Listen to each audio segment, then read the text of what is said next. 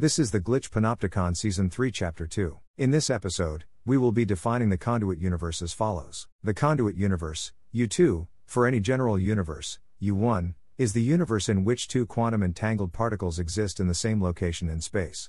The conduit universe is the universe through which information passes from relativistic, classical space into the quantum space.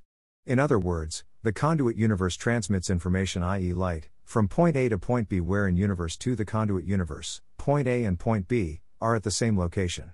In other words, wormholes are the cause of quantum decoherence, unifying relativity and quantum mechanics. In other words, every quantum entangled set of particles possesses its own conduit universe, through which information is transferred from the relativistic, classical realm into the quantum realm. Thus, the many worlds interpretation provides a mechanism for decoherence, as well as the possibility of unity between general relativity and quantum mechanics. The terminal universe unifies the general and the particular, but the conduit universe unifies receiver and subject. That's the end of the podcast for today. If you enjoyed it, please like, comment, and subscribe.